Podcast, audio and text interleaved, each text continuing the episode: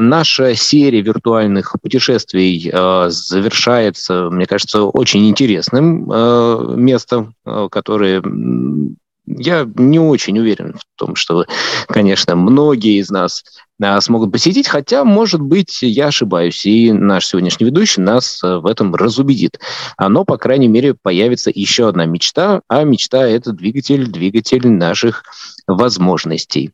Сегодня, как обычно, у нас будет вопрос от ведущего, поэтому не отключайтесь, пожалуйста, следите, запоминайте пока номер ВКонтакте ваши в WhatsApp 8-920-046-8080.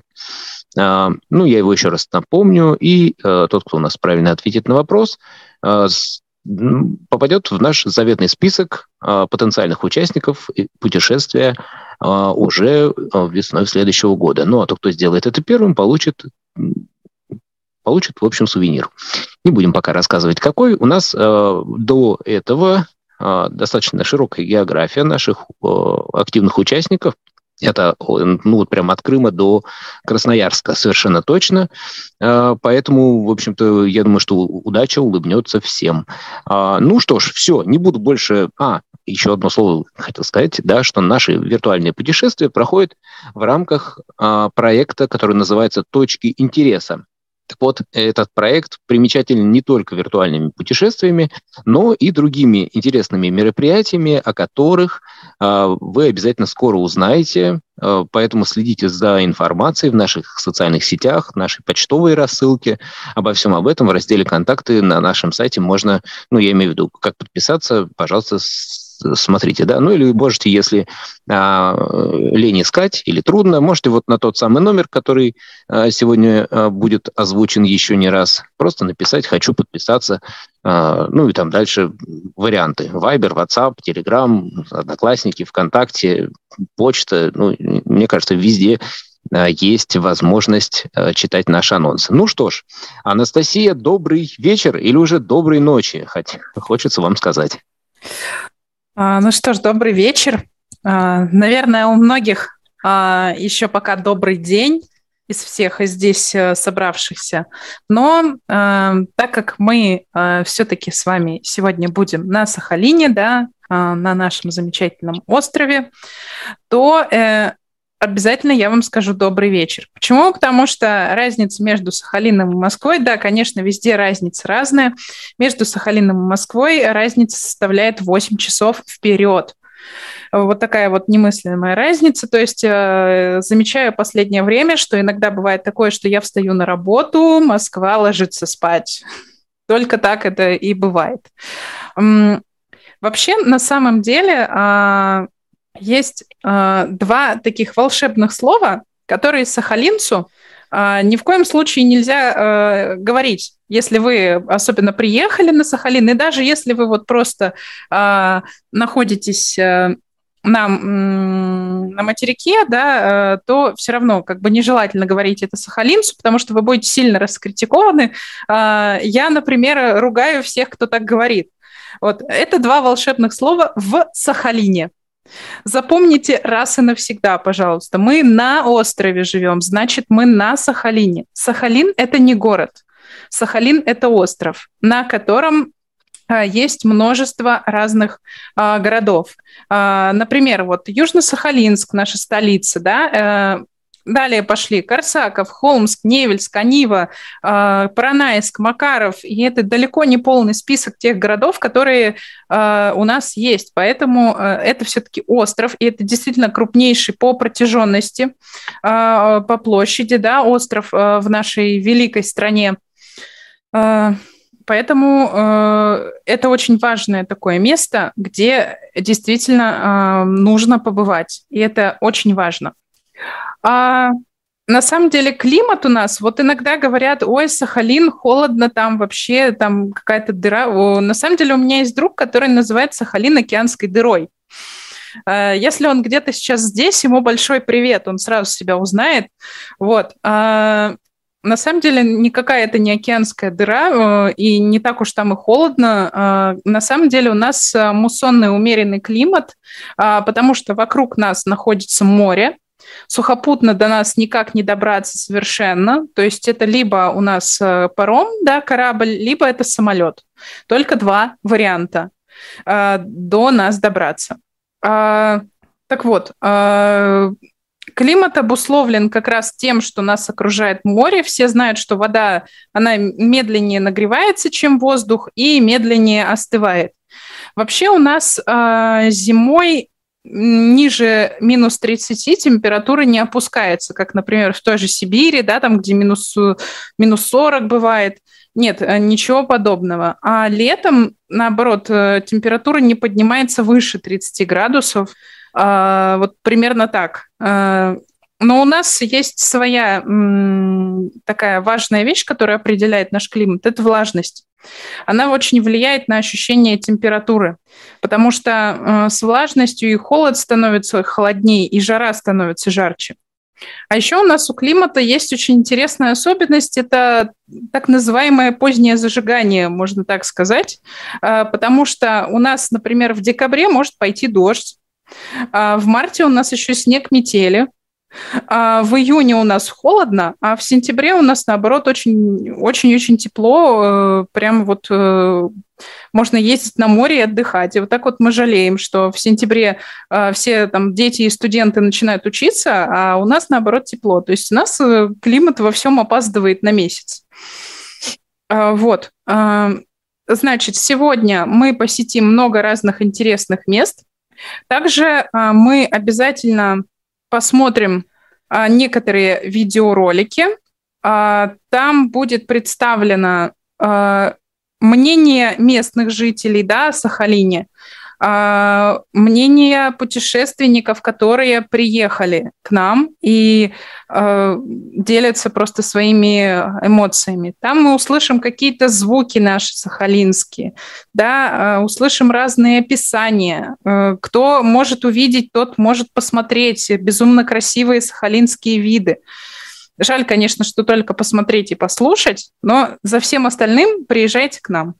В общем, для начала предлагаю посмотреть первый ролик, который называется «Начало».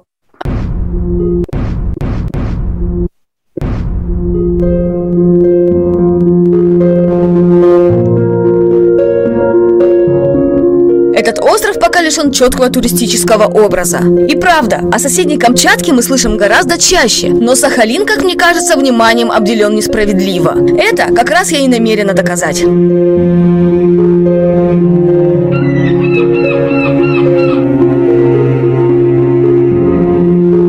Хотя от одного упоминания Сахалина у многих мерзнут уши, тут гораздо комфортнее, чем на материке. Спасибо муссонскому климату. Температура воды в Охотском море в августе и сентябре прогревается до 18-20 градусов. На Сахалине километры песчаных безлюдных пляжей. И знаете, песок такой мягкий-мягкий, прям вот как песчинка к песчинке. А еще здесь просто такой запах морской капусты, дальневосточной, нашей.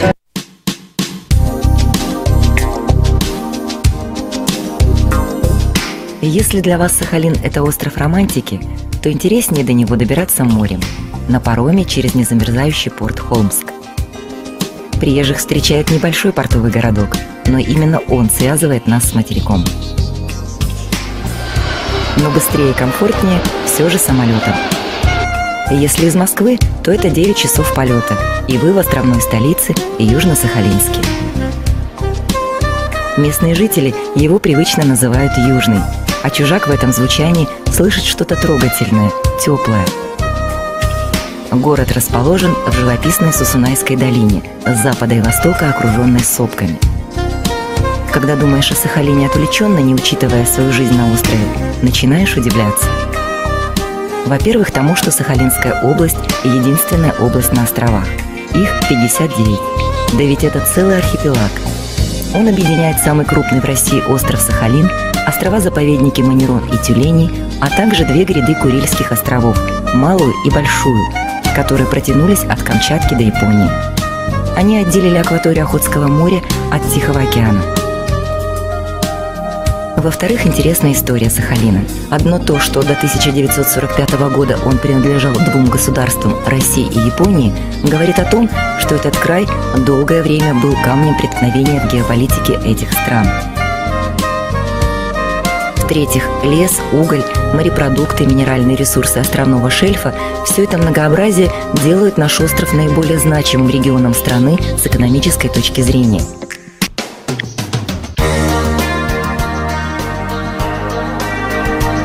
Восемь часов на самолете из Москвы, и вот он, самый большой остров России. Кстати, путешествие на Сахалин из столицы не такое уж и дорогое, как может показаться. Средняя цена авиабилета – 12 тысяч в одну сторону, а впечатлений здесь вы получите не меньше, чем, к примеру, на зарубежных курортах. Да, такая вот наша Сахалинская область. Дело в том, что, да, действительно, в нее входят Сахалин и Курильские острова. Действительно, у нас, правда, уникальная первозданная природа. У нас кристальные воды океанов, птичьи базары, цветы, лилии, вулканы.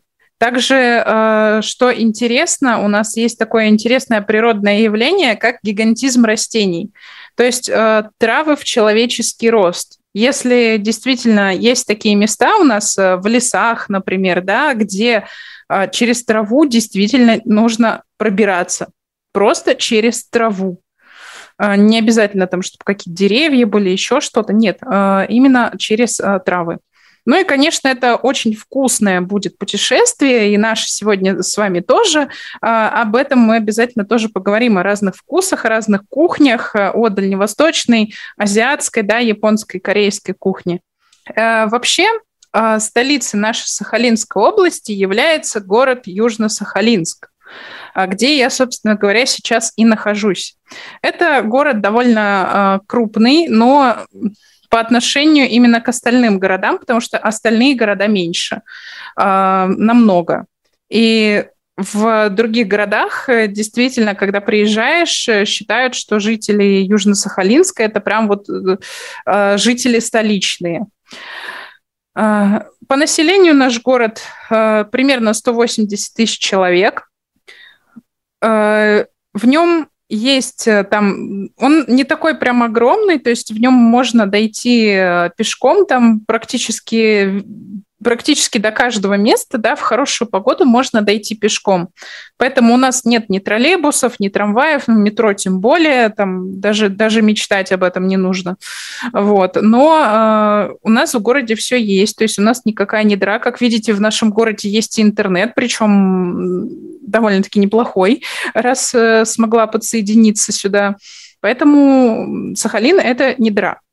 Это развивающееся место с развивающимся городом. И все города у нас развиваются, и постепенно развиваем и туристический потенциал. На самом деле в Южно-Сахалинске это город очень уютный. У нас действительно очень много парков и скверов, у нас много-много цветов, клумбы, фонтаны. Есть где погулять. Расскажу о нескольких местах, которые прям вот обязательно надо посетить. Первое из них, я считаю, это парк имени Гагарина. У нас он в Южно-Сахалинске находится. Я там была тысячи раз.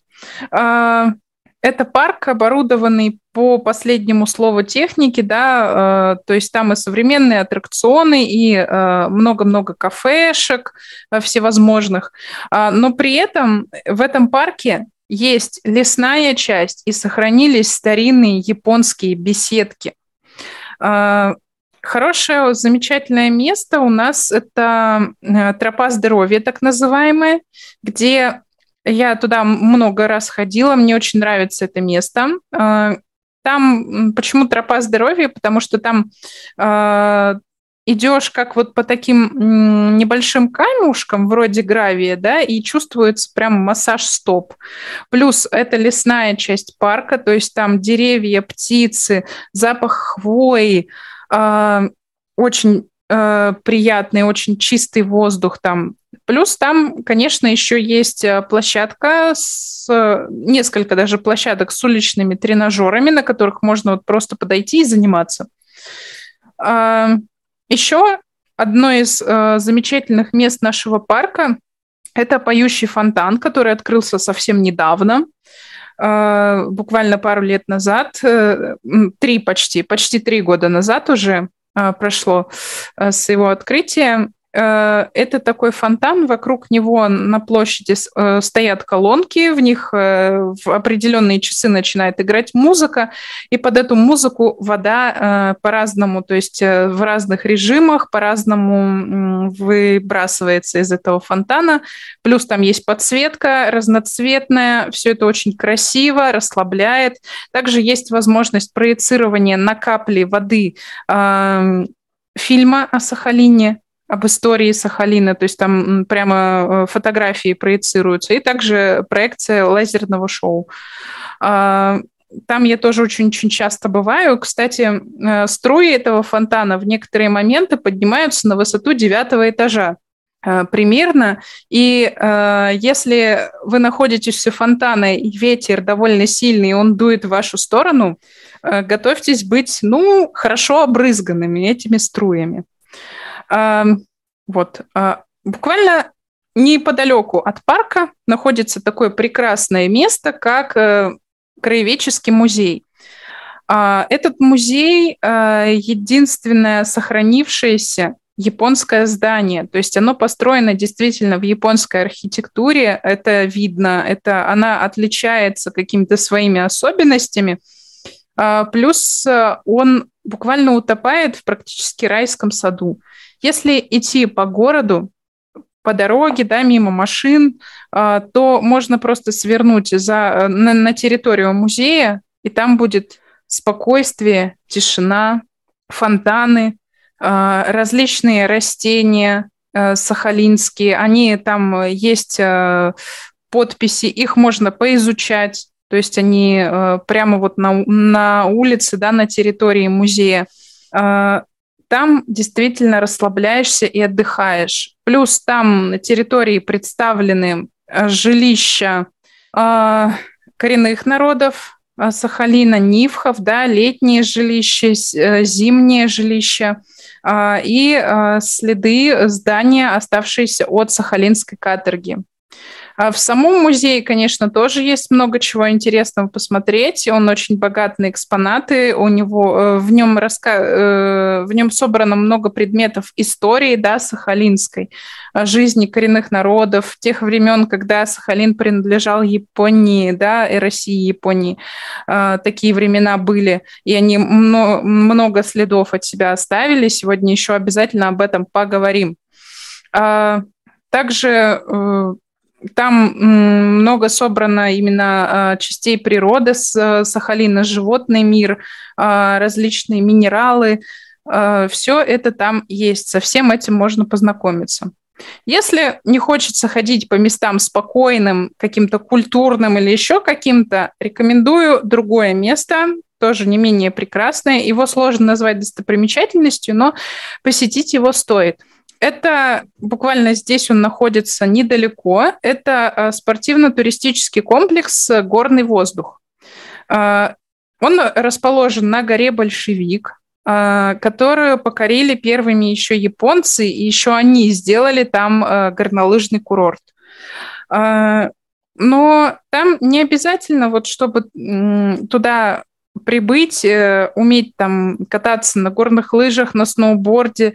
Там хорошо себя чувствуют и велосипедисты, они спускаются летом, А там есть канатная дорога, то есть по ней можно просто подняться. А можно, кстати, не по канатной дороге, если есть большое желание полазить по горам, там снизу до середины есть хорошая дорога именно ступеньками, то есть поднимаемся. С середины до верха – это, конечно, уже восхождение, но вполне реальное. Там есть где погулять, то есть там и красиво, там сейчас тоже беседочки, скамеечки, все улучшают и улучшают там. Вообще на горном воздухе горнолыжный сезон у нас продолжается с декабря по апрель. даже вот по апрель, ввиду запоздалого климата, да, нашего. И там проходят даже мировые соревнования. Несколько лет назад у нас был чемпионат «Дети Азии». К нам приезжают тренироваться спортсмены, горнолыжники, паралимпийцы. И у нас они действительно тренируются. И, кстати, очень много спортсменов приезжает просто даже самых обычных именно тренироваться. И к нам люди действительно едут зимой. У нас их прям слышно, этих лыжников, как они идут по подъезду, по нашему даже. Они приезжают, они катаются. Ну и наши сахалинцы, конечно, тоже любят это дело. Ну а так и зимой, и летом горный воздух доступен, и там действительно и есть где погулять, и покататься, и на роликах, кстати, там катаются люди. В общем, очень прекрасное и замечательное место, главное, буквально в шаговой доступности оно находится. Ну что ж, теперь, наверное... еще, конечно, место, которое следует посетить в Южно-Сахалинске, это различные рестораны корейской, японской кухни, потому что побывать на Сахалине и не попробовать дальневосточную, да, нашу кухню и японскую, корейскую, связанную с морепродуктами, но это была бы большая ошибка, потому что всех, кто приезжает, мы обязательно туда возим, кормим настоящими какими-то японскими, корейскими блюдами, и это действительно вызывает восхищение. Теперь предлагаю, чтобы не быть голословной, да, увидеть все своими глазами, посмотреть видеоролик, который называется «Южно-Сахалинск». Так, есть краеведческий музей. Да, вот он, второй, да. Угу. Окей. Сахалинский областной краеведческий музей – визитная карточка Южно-Сахалинска. Самое узнаваемое место столицы островного региона. Здание изображено на всех открытках, магнитах и путеводителях. Здание краеведческого музея, построенное в 1937 году в национальном японском стиле, является единственным не только на Сахалине, но и во всей России. Охраняют этот музей собаки кома-ину. Это не львы, как многие думают, и появились они здесь не сразу. Изначально обе скульптуры стояли у входа в синтоистский храм в городе Тойохара, ныне Южно-Сахалинск. А уже послевоенные годы этих собак переместили сюда, в областной краеведческий музей. Лестница, витражи и входная дверь сохранились со времен Карафуто. Сегодня это один из самых крупных музеев Дальнего Востока. Здесь хранится свыше 200 тысяч экспонатов. Самые редкие – уникальные старинные предметы традиционной культуры сахалинских аборигенов – айнов, ороков, нивхов. Это сложно комбинированная шапочка. Вот рядом с ней халат из рыбьей кожи, и она сама по себе тоже не менее уникальна. У нее верх взят с головы рыси вместе с ушками. Выдра – это затылочная часть шапочки. Уже по этим двум составляющим понятно, что на этих животных охотиться достаточно проблематично и сложно. Ушки шапки – это мех лисицы, которую добыть проще всего. Вот, надевая на себя такую шапочку, женщина хвастала своим мужем. Как с мужем повезло. Добытчик. Охотник, добытчик, да. Совершенно верно. Рядом украшения, которые носили сахалинские аборигены. Кстати, с 16 века особо мода-то и не изменилась. Бусы по-прежнему в тренде. Пока древние женщины хвастались своими нарядами и камнями, мужчины охотились на зверя. В Сахалинском краеведческом музее сохранились доспехи айнов. Это чуть ли не главный экспонат. В чем уникальность этих доспехов? Насколько я знаю, их не то чтобы на Сахалине, на Дальнем Востоке, в мире, да, можно по пальцам пересчитать. Да, абсолютно верно. Их всего 3. Этих доспеха. Один хранится в Германии, один в Японии и один в стенах нашего музея. Доспехи сделаны из кожи оленя и настолько прочные, что могли защитить охотника от когтей медведя. Кстати, животный мир острова так же богат, как и несколько веков назад. Хозяин сахалинской тайги – бурый медведь. Длина его может достигать 2,5 метров. Ну что, прогуляемся по столице Сахалинской области?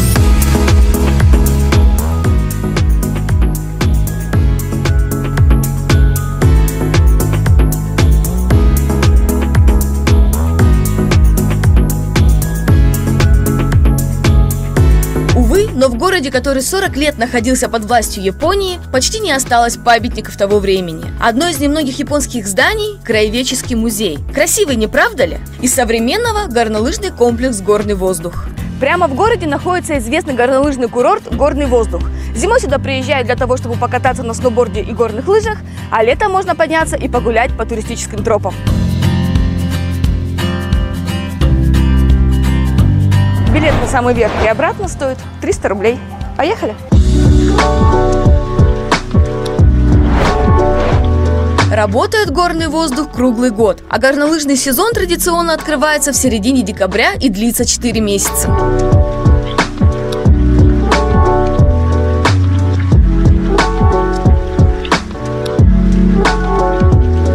С верхней станции «Горного воздуха» открывается просто потрясающий вид на город. Если будете в Южно-Сахалинске, я от души рекомендую сюда прийти. И добраться сюда очень легко, вот на таком фуникулёре.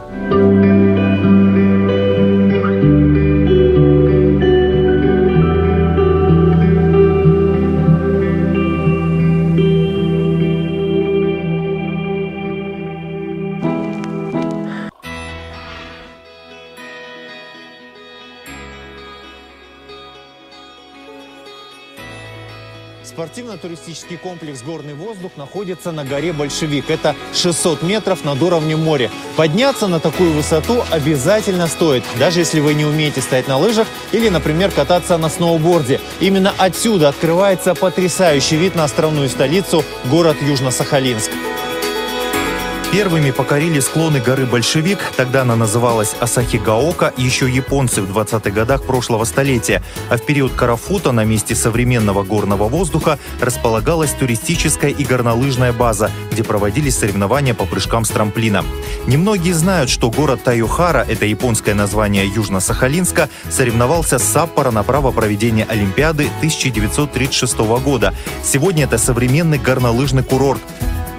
Да, действительно. Кстати, еще один интересный факт про Южно-Сахалинск. На самом деле не обязательно лететь в Японию, чтобы полюбоваться цветущей сакурой.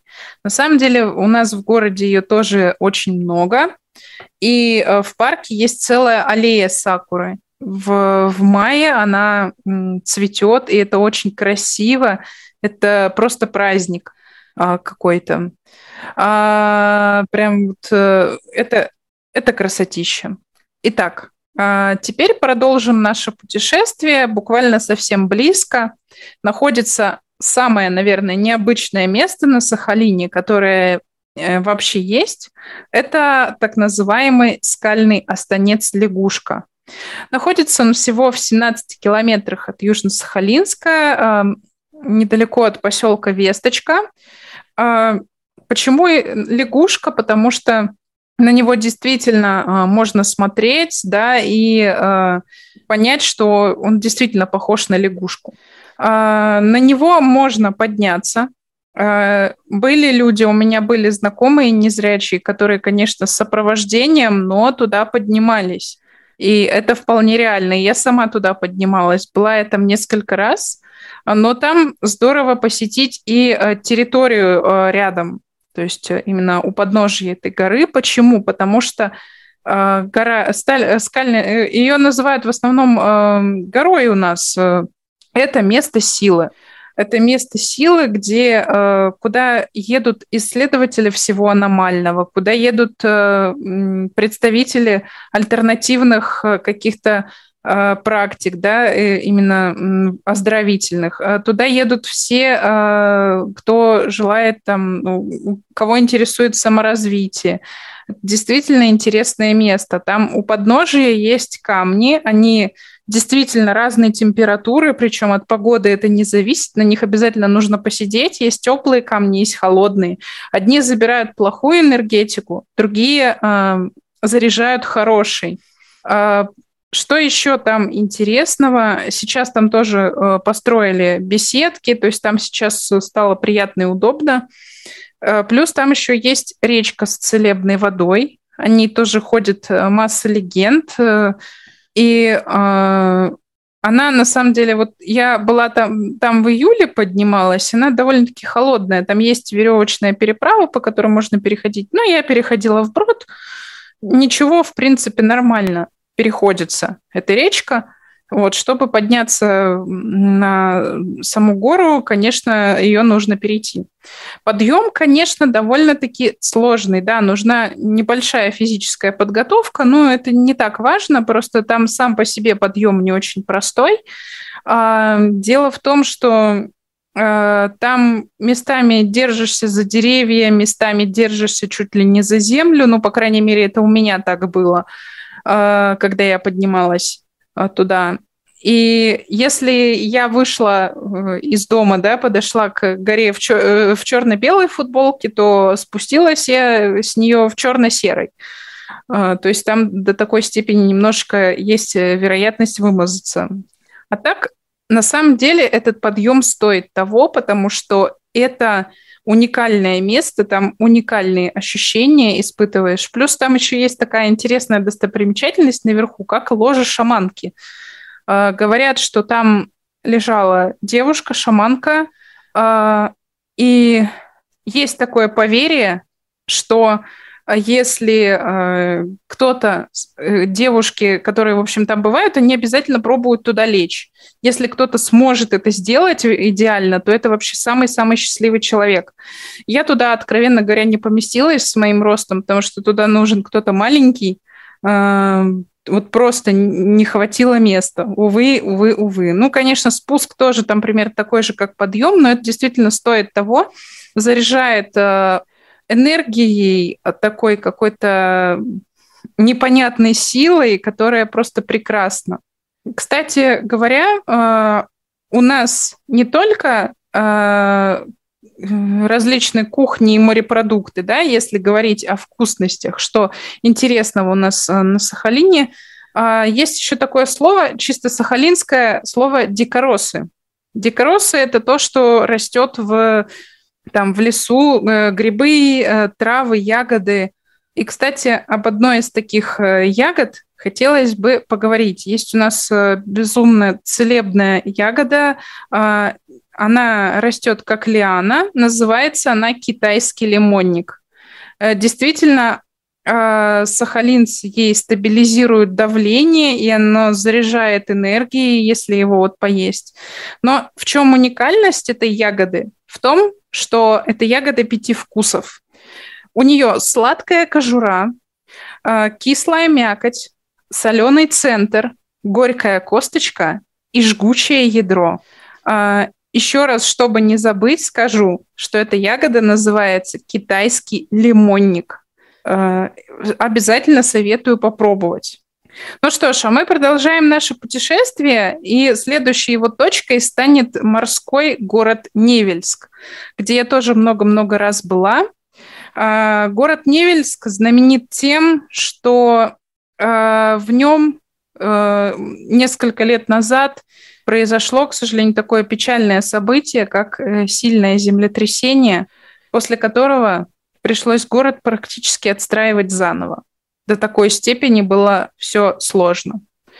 И горожане, да, и все, кто помогал, с этим чудесно справились. Я была там, это такой безумно уютный город, с безумно добрыми людьми, какими-то вот, как-то там необычно добрые люди. Это очень здорово и классно, на самом деле. Там есть, мы жили практически в центре города, то есть возле администрации, там у них небольшая площадь, да, местная, но довольно близко пешком дойти до моря. И это безумно красивая картина зимой, когда вот я подошла к такой, какая-то вот что-то типа оградки такая вот, я подошла к ней и, значит, смотрю, картина такая, до оградки, она отделяет меня и море, эта оградка, до оградки у нас, значит, лежит снег, после оградки незамерзающее море. Снег и море. Это безумно красиво. Кстати, не то море, которое там забито отдыхающими, да, где-то там на юге, например, которое бывает у нас. Это море медитативное, на которое приятно смотреть, которым приятно и очень полезно дышать, его запахами, его морским воздухом, ощущать вот этот простор, который вот находится рядом с тобой, и эту силу, эту мощь моря. Его можно, конечно, слушать, да, шум прибоя, если кто-то слышал там в записях, то это ничто по сравнению с настоящим морем. Ну и, конечно, если море не сильно холодное, то можно подойти к нему близко-близко, разуться и дать волнам окатить немножечко ноги и почувствовать вот эту пену, эту ласку волн. Но еще Невельск знаменит своими кое-какими вкусняшками, которые называются морские ежи. А еще, кстати, что очень важно, символом Невельска является морской лев, которого называют сивуч.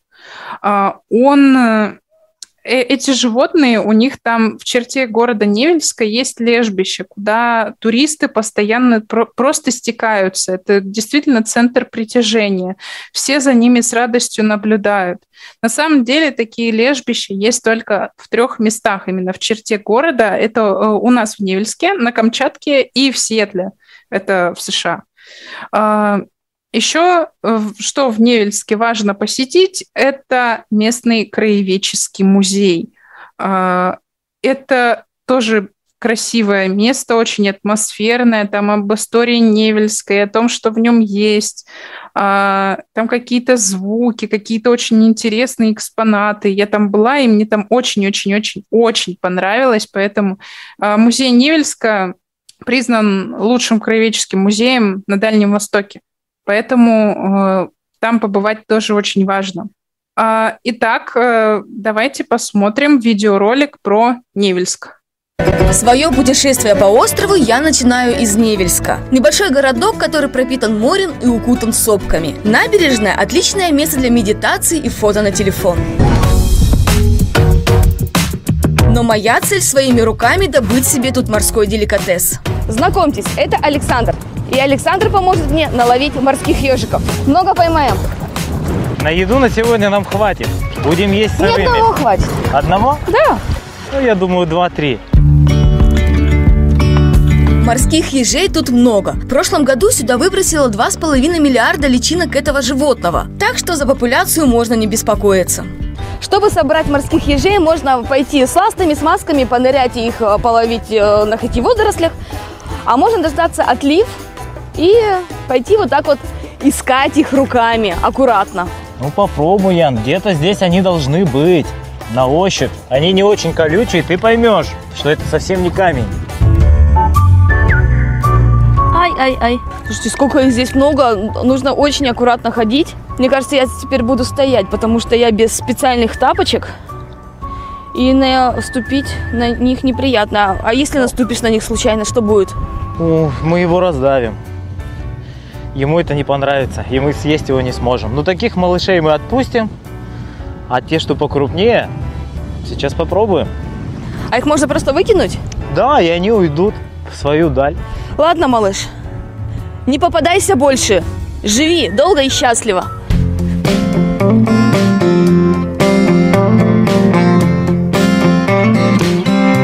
Но тем, кто постарше, похоже, не повезло. Сейчас мы их в диких условиях вскроем ежа. Острый камень. Ежу будет не очень приятно. Не могу на это смотреть. Теперь вот эту икру можно есть. Лезем туда рукой. Достаем.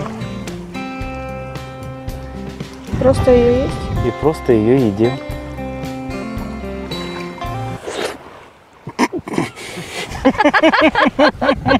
Я боюсь. Икра морского ежа, конечно, никакая не икра. Это гонады, органы размножения. Они есть как у самцов, так и у самок. Научили всех есть морских ежей японцы. Когда-то они смекнули. Такая икра – мощный афродизиак и обладает омолаживающими свойствами. Может, поэтому жители страны восходящего солнца живут так долго? Ну что, похоже? Сладенькая какая-то. Сладенькая. Но на икру не похоже. А на что же она похожа? Как фрукт какой-то. Не, спасибо. Давайте мы их всех отпустим. Можно парочка вот останется со мной? Мы с ними прекрасно проведем ближайшие 3-4 минуты.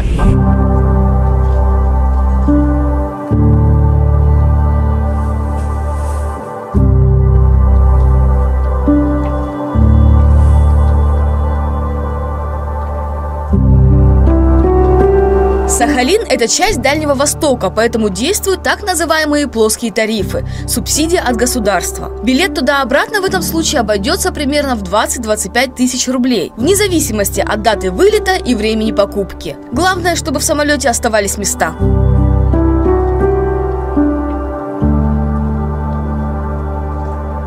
И да, готовьтесь к джетлагу. Время в Южно-Сахалинске на 8 часов опережает московское. Вот так напомнили заодно про детали путешествия, да, про то, что у нас до нас реально добраться, это не так уж и дорого, и про то, что, конечно, у нас есть разница во времени, которая перестраиваться, но довольно-таки не совсем бывает просто, особенно когда вот куда-то приезжаешь, а там мероприятие до вечера, и прям вот спать тянет часов 8, наверное, вечера. Просыпаешься в 3 ночи и не понимаешь, что вообще ты делаешь здесь и куда теперь идти. Потому что везде ночь, все вокруг спят. А когда приезжаешь обратно, спать ночью не хочется, а просыпаешься в итоге в обед.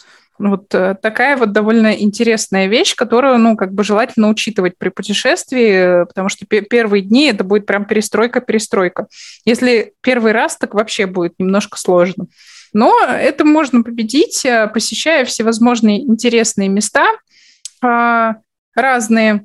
Так, ну что ж, тогда мы немножечко, я тут по ходу дела меняю программу. Вот, сразу просто предупреждаю о том, что я чуть-чуть меняю программу, но, в общем, как-то так. Следующее место, в которое мы отправимся, это будет маяк Анива. На самом деле есть такой город Анива, есть залив Анива, есть мыс Анива, есть маяк Анива. Но у нас заливом Аниву никто не называет, ну, чтобы все это не перепутать, поэтому его называют Анивский залив. На самом деле маяк Анива – это заброшенный атомный маяк, расположенный на крайней точке мыса Анива на скале Сивуча. Она действительно похожа на Сивуча. Это такая круглая бетонная башня с боковой пристройкой. Сейчас на нем живут очень много птиц, прям огромное количество птиц, потому что он, ну, его действительно забросили, он стал не нужен.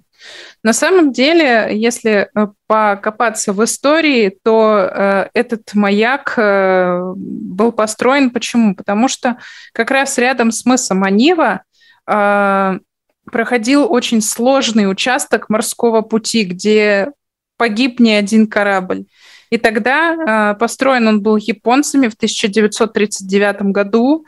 Тогда руководители префектуры Карафуто, да, то есть это часть Японии, которой был Сахалин, они приняли решение построить там маяк. Раньше на маяке были смотрители, то есть там жили люди. Это башня высотой 31 метр, и в ней было 9 этажей. На первом этаже было оборудование, второй этаж отведен под радиосвязь, с третьего по пятый этаж как раз были жилые этажи, где могли разместиться до 12 человек. Там стояли в комнатах двухъярусные кровати, ниши для вещей были. Также свет попадал туда из круглых окон, похожих на иллюминаторы. На шестом этаже было складское помещение, на седьмом была размещена пневмосирена, на восьмом этаже был склад, хранилище горючего, а на девятом этаже было самое интересное. Это вращательный механизм, построенный по типу часового. В центре маяка труба с 270-килограммовой гирей. Так вот, чтобы осветительный прибор вращался, этот механизм нужно было заводить каждые 3 часа. Именно для этого были нужны смотрители. И свет этого маяка был виден на расстоянии 35 километров. Но сейчас, к сожалению, он заброшен. Да, кстати, почему еще здорово побывать там? Потому что в акваторию залива Анива заплывают для размножения касатки. И там действительно можно увидеть взрослых касаток с детенышами вместе, которые там, собственно, проплывают.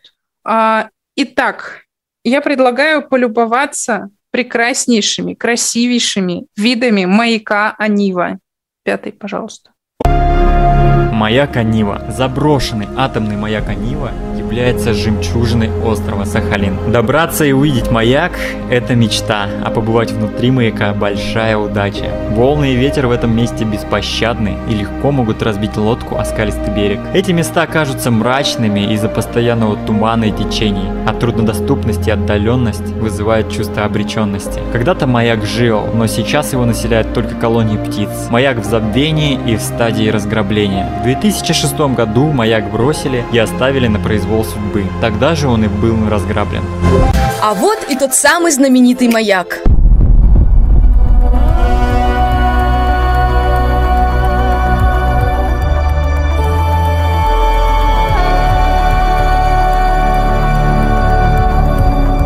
Мыс Анива, который расположен между Японским и Охотскими морями, кажется таинственным и неприступным. Вон там, на одинокой скале Сивучья, возвышается величественная башня маяка. Эта уникальная конструкция стала символом не только Сахалина, но и всего Дальнего Востока.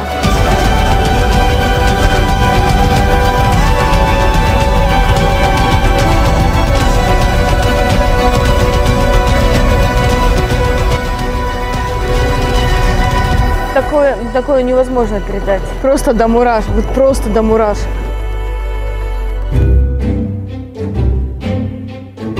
Чайки не особо рады туристам. Будем ходить очень аккуратно, потому что там сидят еще птенцы, которые летать пока не умеют.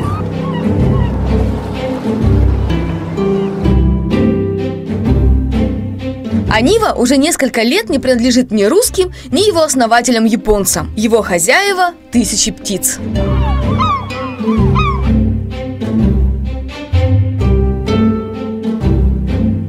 Специфический запах птичьего базара, разруха и тлен, царящий внутри самого маяка, окупаются потрясающими видами. А еще остротой чувств, которые нахлынули в первую же секунду и не отпускают. Так, спокойно, спокойно, я никого трогать не буду. Здравствуйте.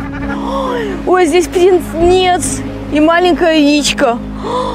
Господи. Не трогаем, не трогаем. Боже мой, какая прелесть. Ой, их здесь несколько. Малыши прям совсем. Какая-то конструкция ненадежная. Если честно, я не советую никому это делать. И не понимаю, зачем это делаю я.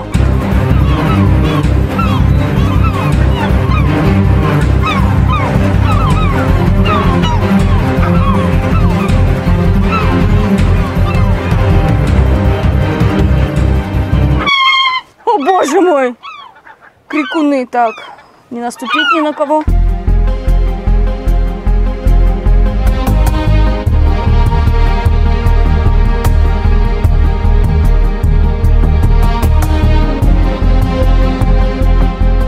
Да, очень интересное место. Жалко, что разрушено. Так интересно разглядывать все вот эти вот старые вещи.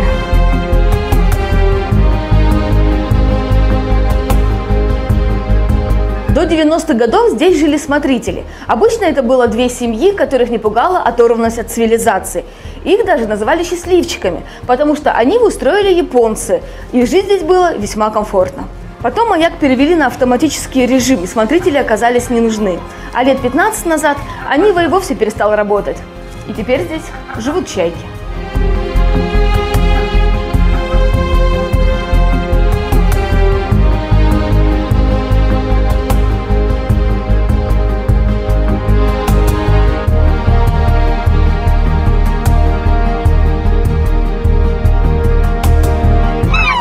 Крикуны. Ой, аккуратно, зайка. Малыш.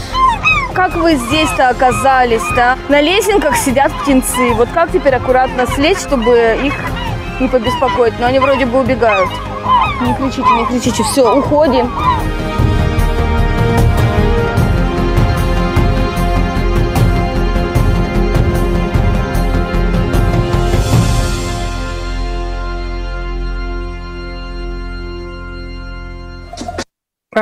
Да, все послушали звуки моря, звуки чаек, и практически, наверное, уже подышали запахом моря. Такой вот замечательный у нас маяк Анива. Ну а теперь отправимся в настоящее, можно сказать, путешествие, потому что это путешествие будет с небольшими даже остановками, очень такими своеобразными, каждая из них чем-то знаменита, чем-то может вызвать, да, интерес к себе. Путешествие на бухту Тихая. Но доберемся мы туда не сразу, опять же, с остановками. Бухта Тихая – это действительно безмятежное, спокойное место, которое расположилось на восточном побережье Сахалина. От ветров его закрывает хребет Жданко. Бухта Тихая, название ее примерно очень похожая история на Тихий океан. То есть, когда не встретили, да, Магеллан не встретил ни одного шторма, назвал океан Тихим. Также и мореплаватель Крузенштерн не встретил здесь тоже ни одного шторма и вдохновился этим прекрасным названием «Бухта Тихая». На самом деле, это запах моря, это... На самом деле вся дорога туда, она пролегает практически 2/3 дороги мимо моря. То есть это морской бриз, это волны, чайки, это иногда встречающиеся одинокие рыбацкие шхуны. Это действительно успокаивающий такой вид и пейзаж окружения. Первой нашей остановкой станет село Стародубское. Это место, это действительно янтарное побережье, да, у нас на Сахалине есть янтарь, его даже реально найти, его находят, и это очень увлекательное занятие, именно вот просто взять и собирать его. Да, кстати, совет на будущее, если подумаете у нас собирать янтарь, то обязательно ищите его среди водорослей. Там его все-таки больше. Там он прямо прячется. Конечно, его можно и купить, но увлекательнее собирать его самостоятельно, просто искать среди песка. Вот. Поэтому давайте посмотрим первый видеоролик о селе Стародубское. Именно из Южно-Сахалинска удобнее всего начинать любой маршрут по острову. Так что в путь!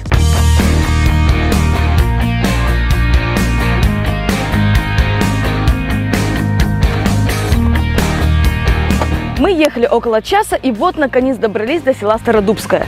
Тут те самые янтарные залежи, которые простираются на 300 метров.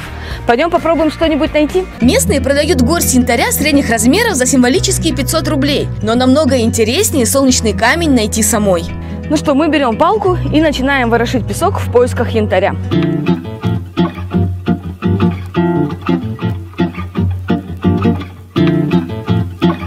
Я нашла кусочек янтаря. Цвет у него необычный, с каким-то вишневым оттенком. И говорят, возраст такого солнечного камня не меньше 20 миллионов лет. Во время шторма сильные волны дробят на дне окаменевшую смолу, и эти мелкие части, цепляясь за водоросли, попадают на берег.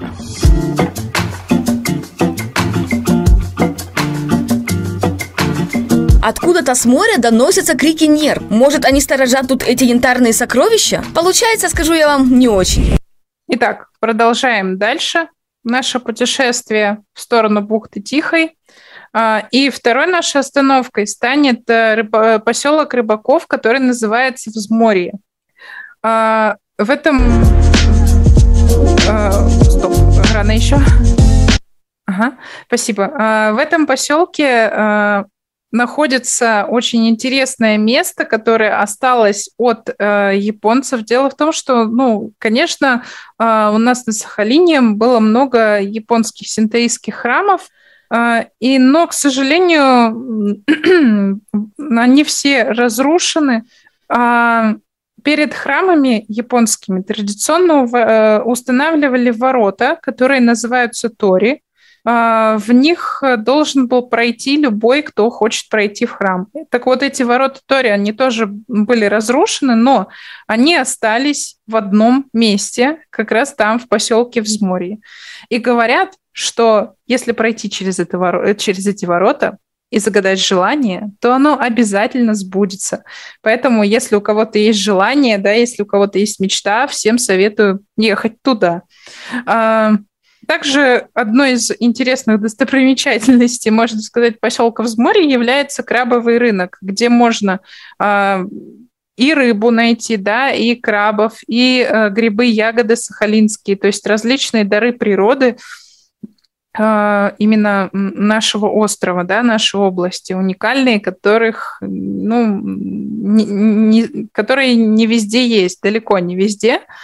Кстати, интересно, что на Сахалине добывают несколько видов краба. Это камчатский краб, королевский краб и краб-волосатик. Они отличаются по внешнему виду, но всех их объединяет мясо очень вкусное, тающее во рту. Поэтому крабов попробовать тоже всем советую. Итак, следующая наша остановка – поселок Взморье. Пожалуйста, видео. Теперь. А мы едем дальше. По пути еще один отголосок Японии. Место недалеко от поселка Взморье и знаменитые ворота тори, японский памятник, который остался на Сахалине. На этих мраморных воротах даже сохранились японские иероглифы. На одном столбе выбит год постройки, а на другом имя человека, кто пожертвовал деньги на строительство. Такие тори японцы строили возле храмов. Это ворота, через которые нужно обязательно пройти по дороге в святыню. Здешний храм и другие тори разрушили в советское время. Этот сохранился чудом. Сейчас за воротами каскадом расположены ровные террасы с остатками колонн и мраморных плит.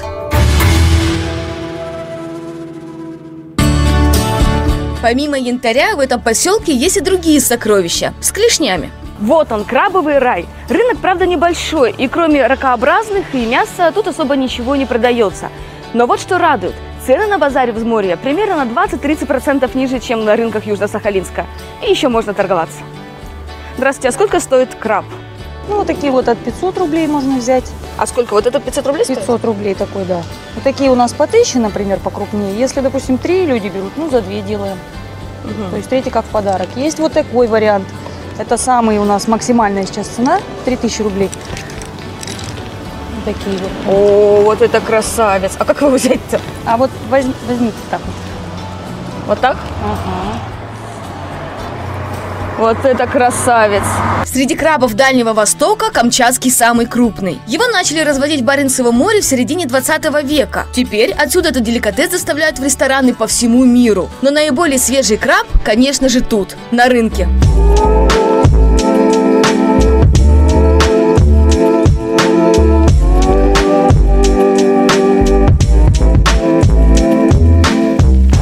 Я считаю, что здесь идеальное место для того, чтобы попробовать камчатского краба.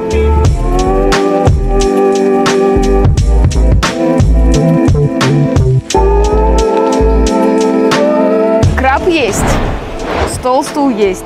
Как его есть теперь? Отрываем фалангу. Я не могу оторвать. Он колючий. Давайте другую. Нет, ладно, здесь я хотя бы чуть-чуть уже. О, вот это мясо!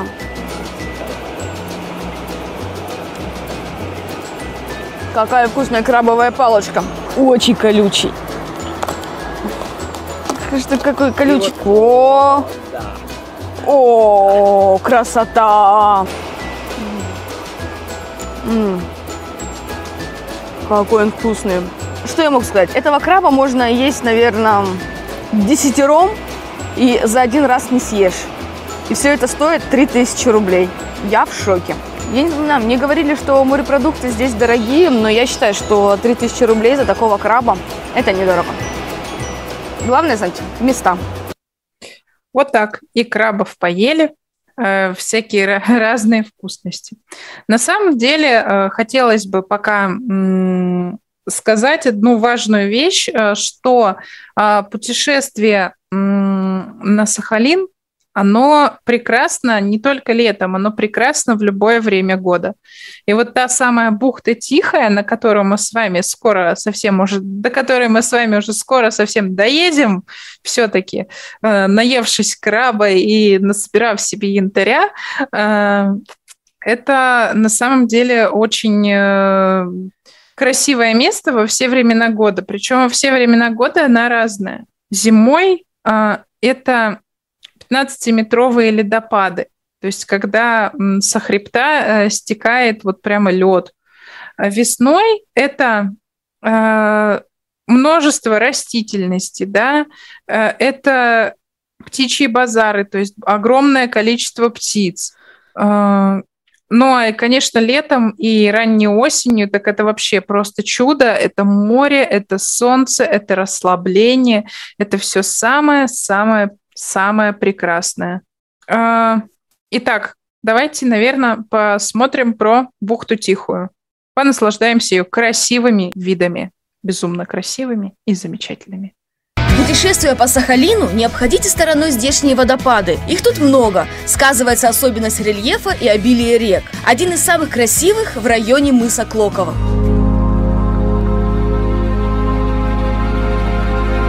Клоковский водопад самый высокий здесь на Сахалине из ныне известных, а их около 300, и его высота 48 метров.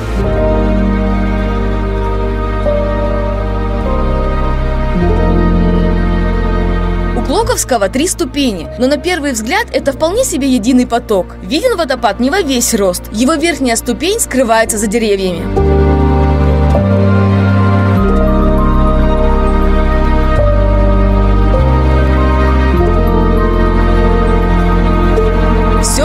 Бухта Тихая. Конечная точка сегодняшнего маршрута. Если вас живет дух настоящего путешественника, то вам обязательно понравится Тихая бухта. Тут можно спокойно отдыхать на пляже, рыбачить, бродить по зарослям, ручьям и скалам. И здесь просто нереально красиво.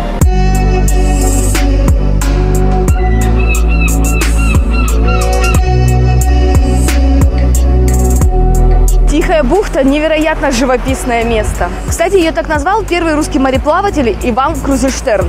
А еще эта бухта входит в 5 лучших пляжей России. Чем зацепила экспертов островная жемчужина России? Думаю, понятно. Тут и красиво, и чисто, и спокойно. Лучшее место, куда можно сбежать от городской суеты.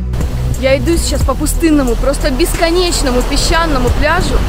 И я просто не верю, что это Россия! Какая же у нас удивительно красивая страна и такая разнообразная.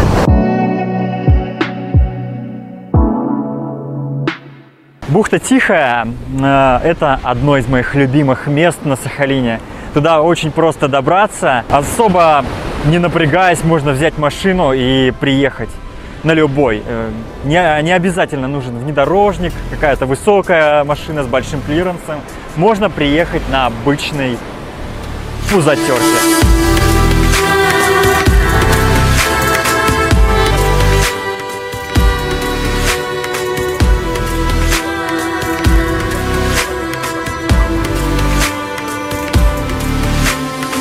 Бухта Тихая – чрезвычайно живописное и удивительное место, которое располагается в заливе Терпения на восточном побережье Сахалина. Тихой бухту назвал первый русский мореплаватель Иван Крузенштерн. Песок в бухте только в прибрежной полосе, а основную же ее часть занимают черно-коричневые скалы и большие камни, торчащие из плотного песчаника. В бухте находится скальный островок Заметный с плоской вершиной и широким основанием. К скале невозможно подобраться, поэтому на ней всегда много шумных чаек.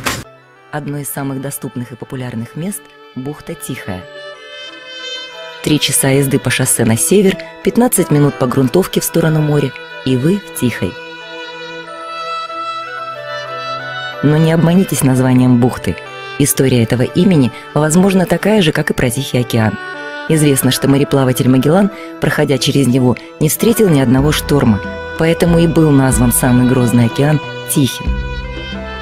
В свое время Крузенштерн, исследуя побережье Сахалина, увидев спокойную заводь, также соблазнился простым и емким названием. Но он не слышал, как в иные дни в бухте бывает шумно от крика чаек, настолько, что с трудом можно услышать друг друга, стоя рядом. Птицы облюбовали островок Заметный, до которого в отлив можно легко дойти пешком. Но забраться на него возможно разве что альпинистам. В период высиживания птенцов на этом острове может находиться до нескольких тысяч морских птиц. Но чаще всего эта бухта именно тихое, укромное место. Здесь особый микроклимат. Крутой скалистый мыс сильно выдается в море и защищает бухту от ветров и волн. Пройдя в отлив по прибрежной полосе за этот мыс, легко сливаешься с дикой природой. Так она здесь близка, на расстоянии вытянутой руки. Берег почти сказочный, и вход в эту сказку через каменную арку.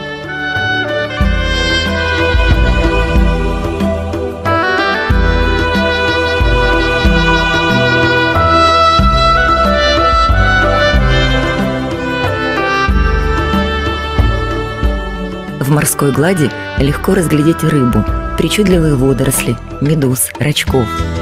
На отмеле вода хорошо прогревается, можно часами по ней бродить, наблюдая за жизнью морских обитателей.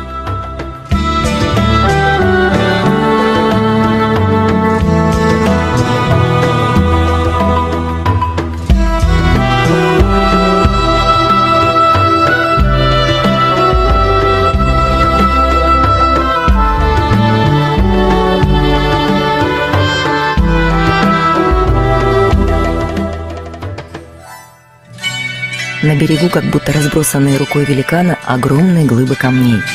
Это спеклись вулканические породы в необычные каменные формы, которые торчат из плотного песчаника. Некоторые из них даже имеют названия, неофициальные, но точные.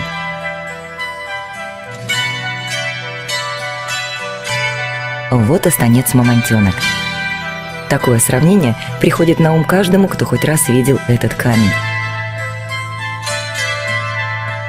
А эта каменная глыба настолько похожа на собаку, что даже археологи усомнились в ее природном происхождении, предположив, что это изваяние – дело рук древних людей.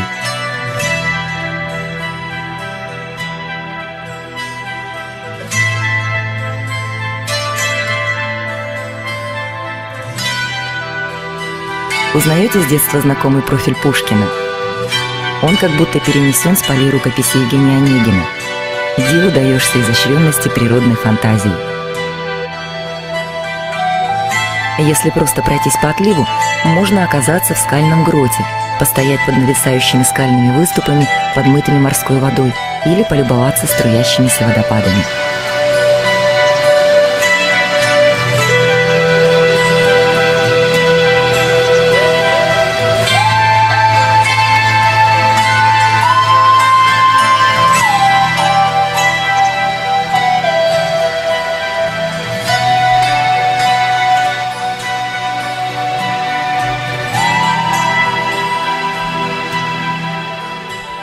Август-сентябрь – самая горячая пора для сбора дикоросов. Сопки Тихой усыпаны брусникой, одной из самых любимых ягод, собираемых на Сахалине. Она легко соседствует с другими ягодами, травами, цветами.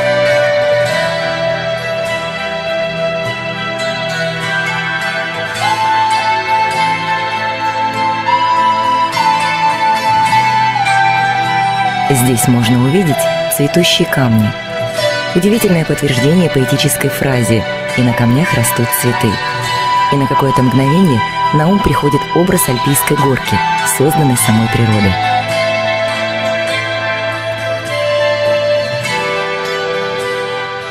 Забравшись на одну из сопок, видишь простор, от которого захватывает дух. Птицы летают над морем, берег далеко внизу, но уходить не хочется, потому что чувствуешь себя частью этой мощной силы. Вот такая прекрасная, красивая и расслабляющая бухта Тихая. Но возле нее, как я уже говорила, находится хребет Жданко. По форме он напоминает тело дракона, хвост которого укрывает бухту Тихую от северных ветров. Это действительно похож этот хребет действительно на дракона, который буквально уснул около Охотского моря. Так постепенно его тело гребнями набирает высоту, и на севере есть его, так сказать, голова, самая высокая точка, скальная арка, куда, поднявшись, можно подумать, что действительно остановилось время, что это море, это необычные очень виды какие-то. Кстати, еще про разные вкусности, как мы любим с вами говорить сегодня про вкусности. Если, например, вы находитесь там в августе, то обязательно обращайте внимание, там растет такая еще одна интересная ягода, которая растет только на Сахалине. Вообще, по-правильному она называется красника, но ее чаще сахалинцы называют клоповка из-за того, что она имеет очень необычный запах, она похожа буквально на все ягоды одновременно. Этот запах, он пропадает, когда из этой ягоды делаешь сироп, но ягода безумно вкусная, необычная. Ее вкус вообще ни на что не похож. Вот никак не передать, я ее ела, и ее запах, если почуял один раз, то ты запомнишь его навсегда. И сироп из нее крайне полезен. Еще, кстати, по пути, тоже про вкусности, по пути туда, в бухту Тихую и на хребет Жданко, нужно обязательно обратить внимание в поселке Взморье, например, на такие своеобразные пирожки, которые называются пинце. Это их делают из капусты и мяса, да, то есть там тесто, мясо, капуста. И если вы любите что-то острое, то можно попробовать пинце с азиатской капустой, которая называется кимчи. Это действительно интересно, и это, будучи на Сахалине, обязательно нужно попробовать. Ну что ж, давайте посмотрим видео про хребет Жданко. Севернее бухты Тихой находится один из самых красивых горных кряжей юга Сахалина – хребет Жданко.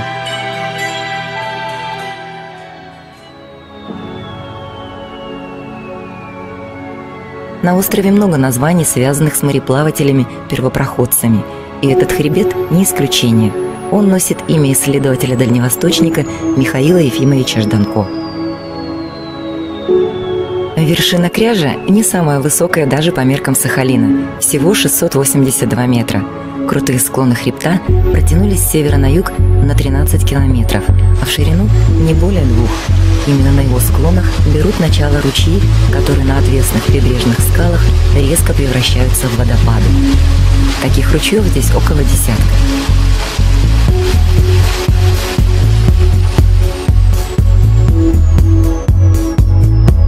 Из-за уникального геологического строения хребет Жданко стал природным памятником России.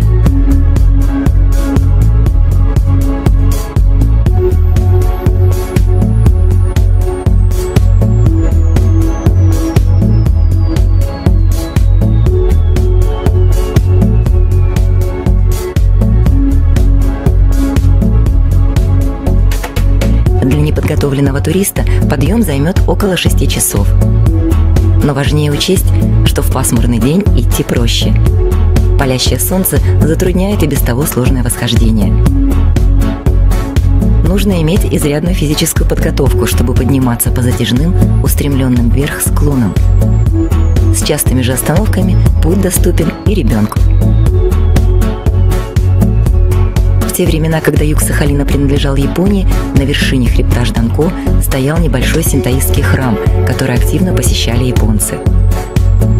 Весь маршрут проходит по гребню хребта, по крутым обрывистым склонам, где можно увидеть такие растения, как радиолу сахалинскую, колокольчик шемиссо, лилию, можжевельник саржента. До самой вершины хребта смогут дойти только смельчаки. Тропа становится очень узкой, до 20 сантиметров. Это несколько больше ширины гимнастического бревна. А вокруг обрывы. Каждый шаг необходимо рассчитывать.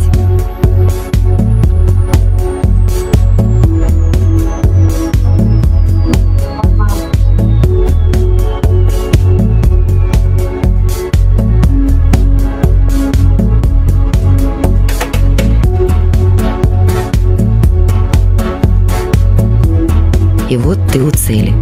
И тот, кто добрался, может с гордостью сказать: «Я там был». И хотя путь на вершину труден, сюда хочется вернуться. Да, вот такие вот восхождения. То есть любителям полазить по горам, конечно же, есть куда, собственно говоря, себя деть. Да? Можно найти много разных увлечений. Конечно же, еще одним из главных, можно сказать, увлечений сахалинских является рыбалка. Рыбалка зимняя, летняя. Я снова меняю программу. Вот, пока, наверное, посмотрим, как что пойдет. В общем, рыбалка зимняя, летняя. Она очень разная, потому что зимой и летом у нас ловится разная рыба. Вообще рыбалка у нас бывает и в реках, и в озерах, и в морях.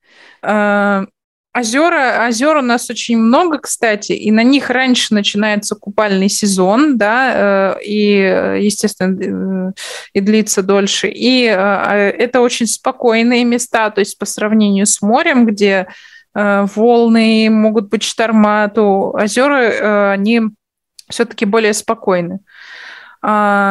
Вообще у нас, кстати, еще важная деталь, что Сахалин очень четко делится на юг и север. То есть на севере у нас прям вот холодно, снег, есть олени, а на юге бывает тепло. Ну и рыбалка, конечно, тоже так строго делится на зимнюю и летнюю, да, потому что зимой у нас ловится корюшка, навага в основном. А если летом, то можно рыбачить с берега, да, просто закинув удочку. А можно выйти в баркасах, да, на лодках в море, там ловить камбалу. Летом у нас ловятся лососевые, то есть горбуши, сима, кунжа. Также у нас есть множество моллюсков, ну, в том числе еще есть устрицы, моллюски такие, как гребешки, рыбы такие еще, как кета, сельдь и различные крабы, да, о которых мы уже говорили, осьминоги, креветки. Все это ловится, собирается и, конечно, очень вкусно потом кушается. Поэтому вот рыбалка – это важная вещь для каждого сахалинца. Да, кстати, есть еще такой... У рыбаков есть очень много своих терминов. Например, если есть вот маленькие сахалинские тайны, да, у нас пошла такая часть экскурсии, которая называется «Маленькие сахалинские тайны», которые очень хорошо знать перед путешествием. У рыбаков есть такой термин, как «поехать на измену». Один другому говорит: да, я сегодня на измену ездил, а второй говорит: да, я вчера там был. Приезжий подумает, что сахалинцы крайне неверный народ, но это не так, потому что изменой у нас называется озеро Изменчивое. Ну, конечно, его сократили и называют изменой. Вот у меня папа рыбак, он его действительно так и называет. На измену ездит довольно часто, потому что там хорошо ловится. Еще одна сахалинская тайна, можно сказать, пока вот есть время, я вам ее раскрою. Есть такая прекрасная сахалинская, ну, как сказать, она не совсем сахалинская, но просто на материке, услышав о таком, люди немножечко открывают глаза и удивляются. То есть Есть такая вещь, которая называется кукса. Что вообще такое кукса? Это вещь очень интересная. Например, самые популярные студенческие диалоги. «Я такой голодный», — говорит один, а второй говорит: «Да, пойди куксу запарь». Кукса – это примерно то же самое, что на материке называется лапшой быстрого приготовления. Версия этого названия такая, что у японцев есть слово «кукси», которым они это называют, да, но наши русифицировали его, и она теперь стала кукса. Довольно-таки обычная вещь, потому что, когда я сказала слово «кукса» на материке, меня, откровенно говоря, никто не понял. А на Сахалине меня поймет каждый. Плюс еще, что бы хотелось сказать, это, ну, конечно, что наша область, она состоит не только из Сахалина, да, это еще и Курильские острова. Рожденные вулканами и обласканные морем. О них можно говорить часами, но лучше приехать и увидеть. У нас много островов, некоторые из них просто представляют себе скалы, которые видны из моря, да, но есть и большие острова. О некоторых несколько слов скажу. Есть остров Шакатан, так называли его айны, коренные жители, да, Сахалинской области, называли его лучшим местом. Это действительно место для романтиков. То есть поставить палатку, полежать на траве, помечтать. Там тоже действительно сбываются желания. Кстати, интересный факт, что остров Шакатан – это самый безопасный остров. На нем нет насекомых и ядовитых змей, а также там нет вулканов, что очень важно. Следующий остров – это Кунашир. Как раз на нем-то есть действующий вулкан, возле которого можно прогуляться, да, есть озеро вулканическое прямо в кратере. Ну и, конечно, этим вулканом много чего обусловлено. А также самый большой остров из Курильских островов – это остров Итуруп. Там проходят форумы. То есть форум Итуруп, прям так и называющийся. Но это тоже очень красивое место, то есть там есть многое. И, кстати, интересный факт про него – это о том, что вот если люди выращивают в садах лилии, то на Итурупе они растут буквально как сорняк, они покрывают все ковром из цветов.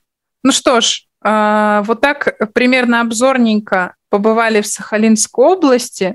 Под конец хочу сказать, что Сахалинская область на самом деле это действительно другой мир, в котором нет суеты, куда действительно можно сбежать от всего.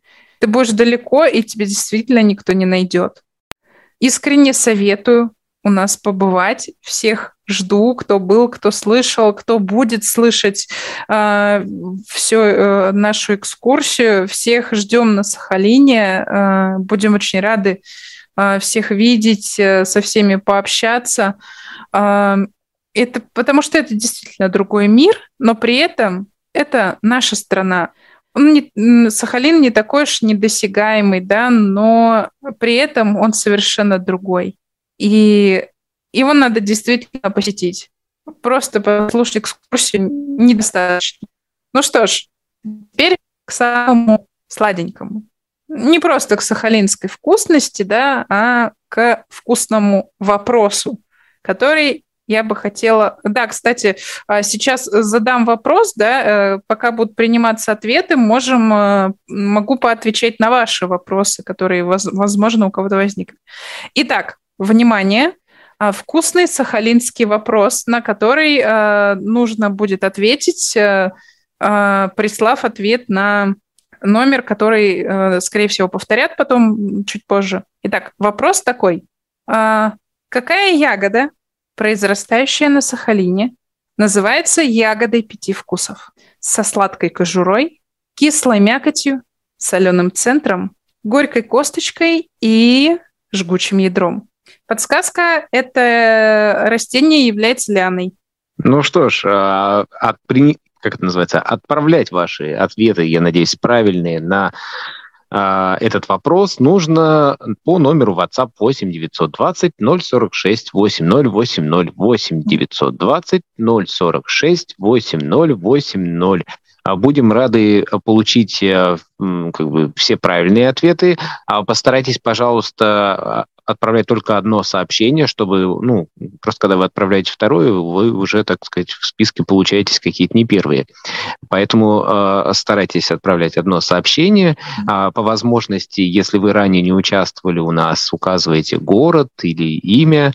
А если участвовали, мы вас, скорее всего, уже знаем. Ну что ж, повторим вопрос. Да, повторим вопрос. Итак, эта ягода, произрастающая на Сахалине, является ягодой 5 вкусов. Со сладкой кожурой, кислой мякотью, соленым центром, горькой косточкой и жгучим ядром. Подсказка: она является лианой. Ну что ж, будем ждать. Вот один из вопросов, поступивших у нас тут в чате. Вот говорили, что цветы растут, ягоды. А вообще как у вас там с продуктами? Я имею в виду, кроме рыбы, крабов, креветок и прочих морепродуктов, все-таки что-то у вас растет? Я не знаю, там огурчики, помидорчики, вот как вот сейчас вот это у нас здесь в Центральной России все модно. На самом деле, да, у нас все растет, но у нас в основном, климат довольно-таки своеобразный, и оно растет там в теплицах. С продуктами у нас все нормально, правда, есть некоторые проблемы с ценами, то есть у нас, не самое дешевое все. Вот, так обычные продукты, конечно, у нас есть. Мы питаемся не только рыбой, ягодами и грибами, но и всем остальным вполне тоже. Просто путешественникам, да, советуем именно есть что-то такое необычное, потому что огурчики, помидорчики вы везде поедите, да, а вот какой-нибудь там пирожки-пинце, даже те же самые, то это вы уже поедите не везде. Поэтому и различные наши ягоды, да, вот. Поэтому вот так, да, у нас все это есть, у нас нормальная вполне цивилизация. Спасибо за вопрос. Так, что ж, действительно, про ягоду 5 вкусов ждем ответы уже. У нас поступают ответы еще пока. Специально не буду смотреть, есть там правильные или неправильные, потому что я сам не знаю ответа на этот вопрос. Еще спрашивают, все-таки как есть ли незрячие вообще на Сахалине, да, или люди куда-то уезжают чаще всего, да, то есть насколько их много, насколько есть возможность, работать массажистами, учиться где-то, может быть, школы какие-то, как тут жизнь обстоит? Ага. Все, поняла вопрос. Спасибо большое. Это очень важный вопрос. Я, конечно, немножко не думала, что об этом спросят, но это для меня довольно любимая тема, поэтому говорить я о ней могу довольно-таки долго, но, в общем, начну так. Вообще, когда я вообще родилась, да, и всю жизнь прожила на Сахалине, когда я была совсем маленькая, здесь было...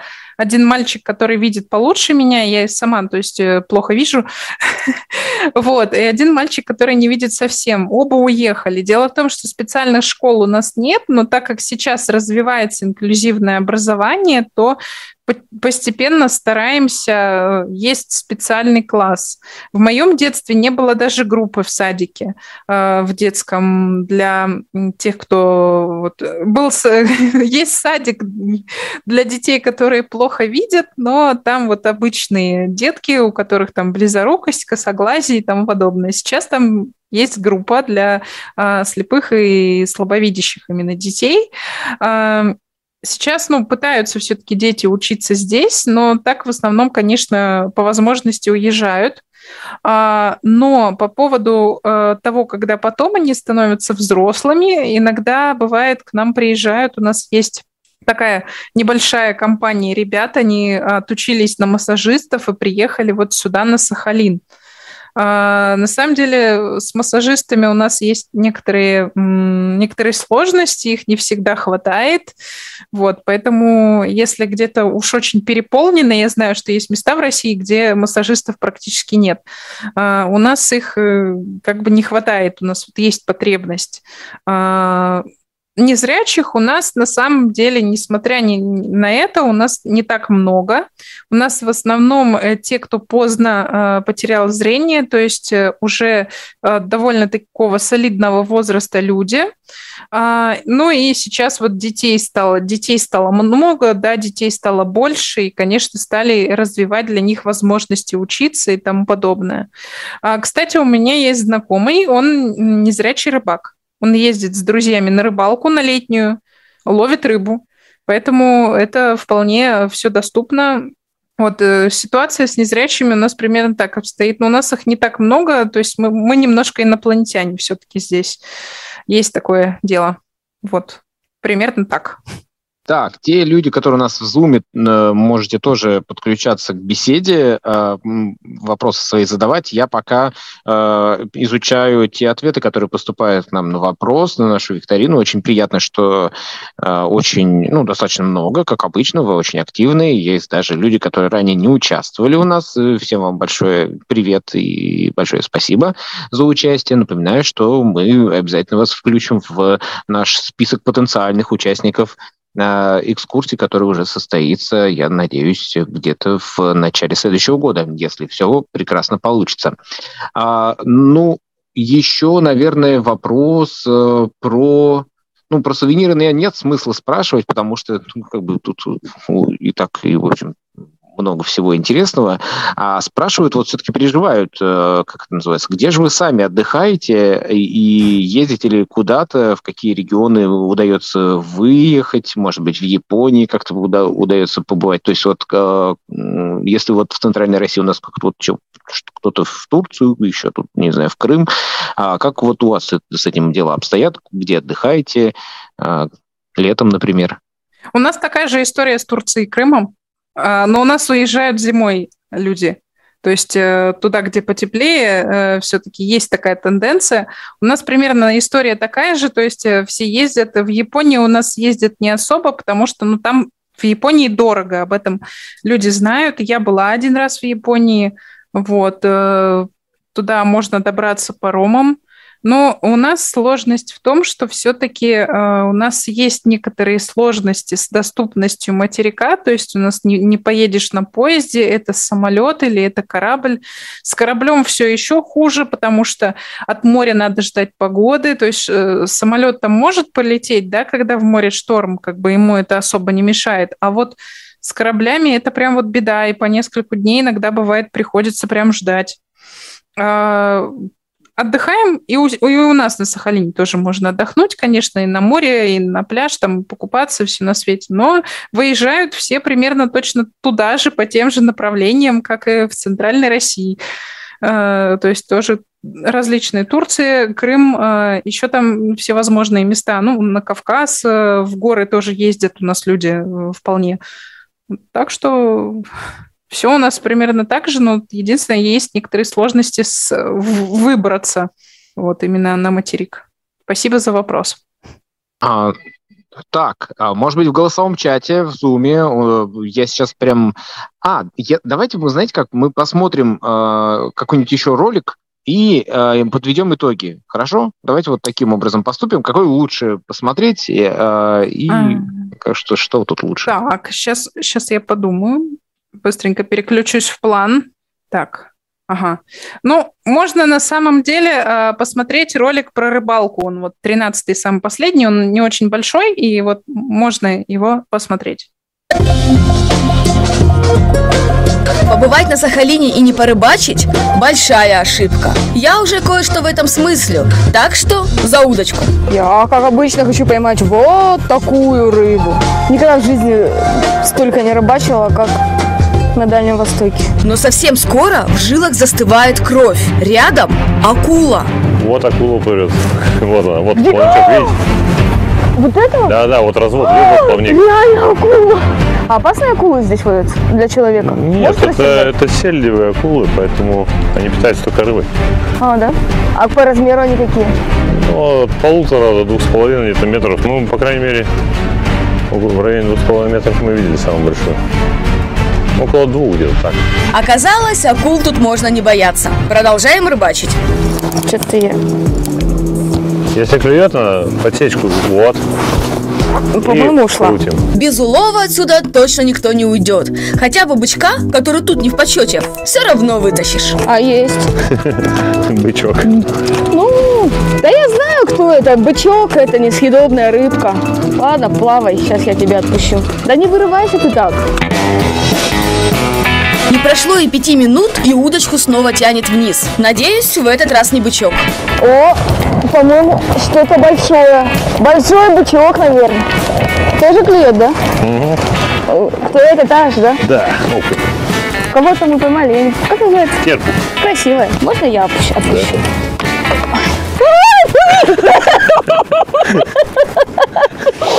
Исполни 3 моих желания.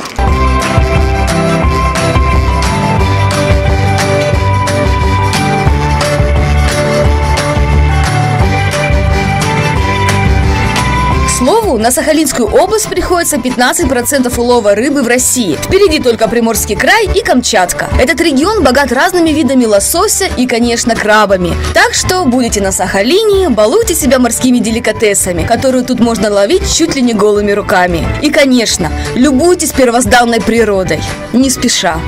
Да, такие вот у нас морские деликатесы.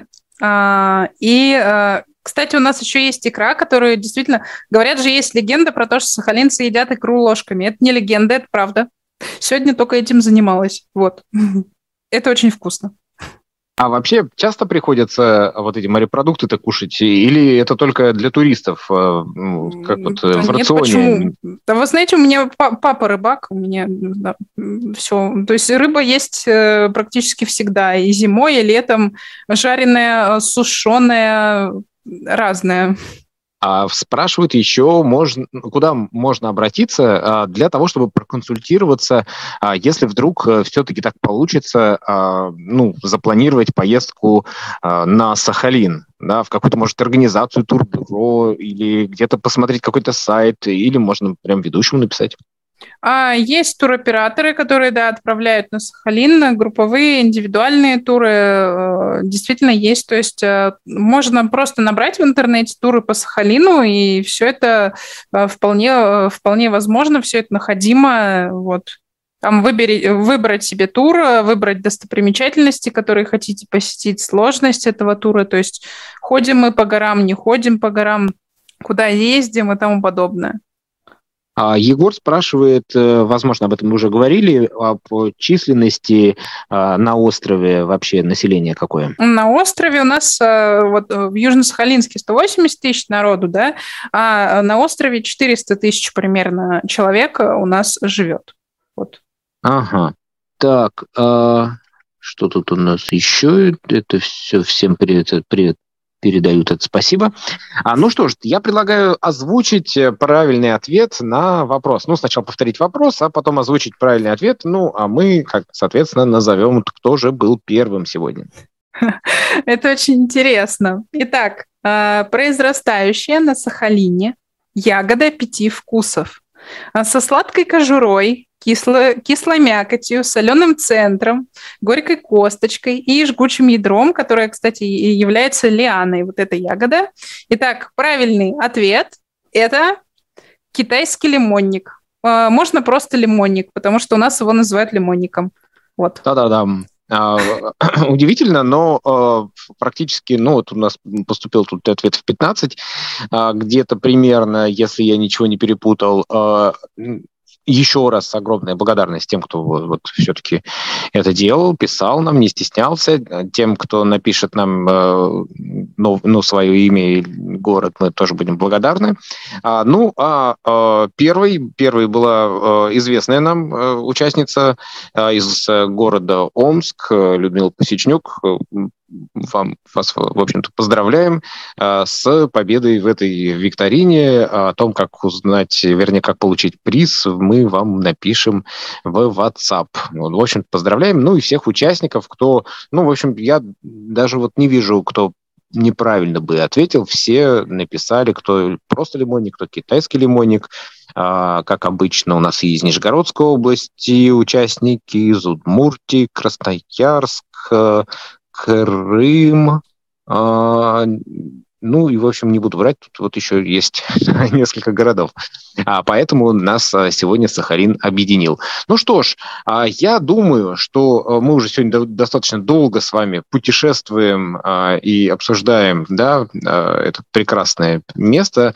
Будем подводить такой, не знаю, черту, да, будем надеяться, что мы обязательно приедем.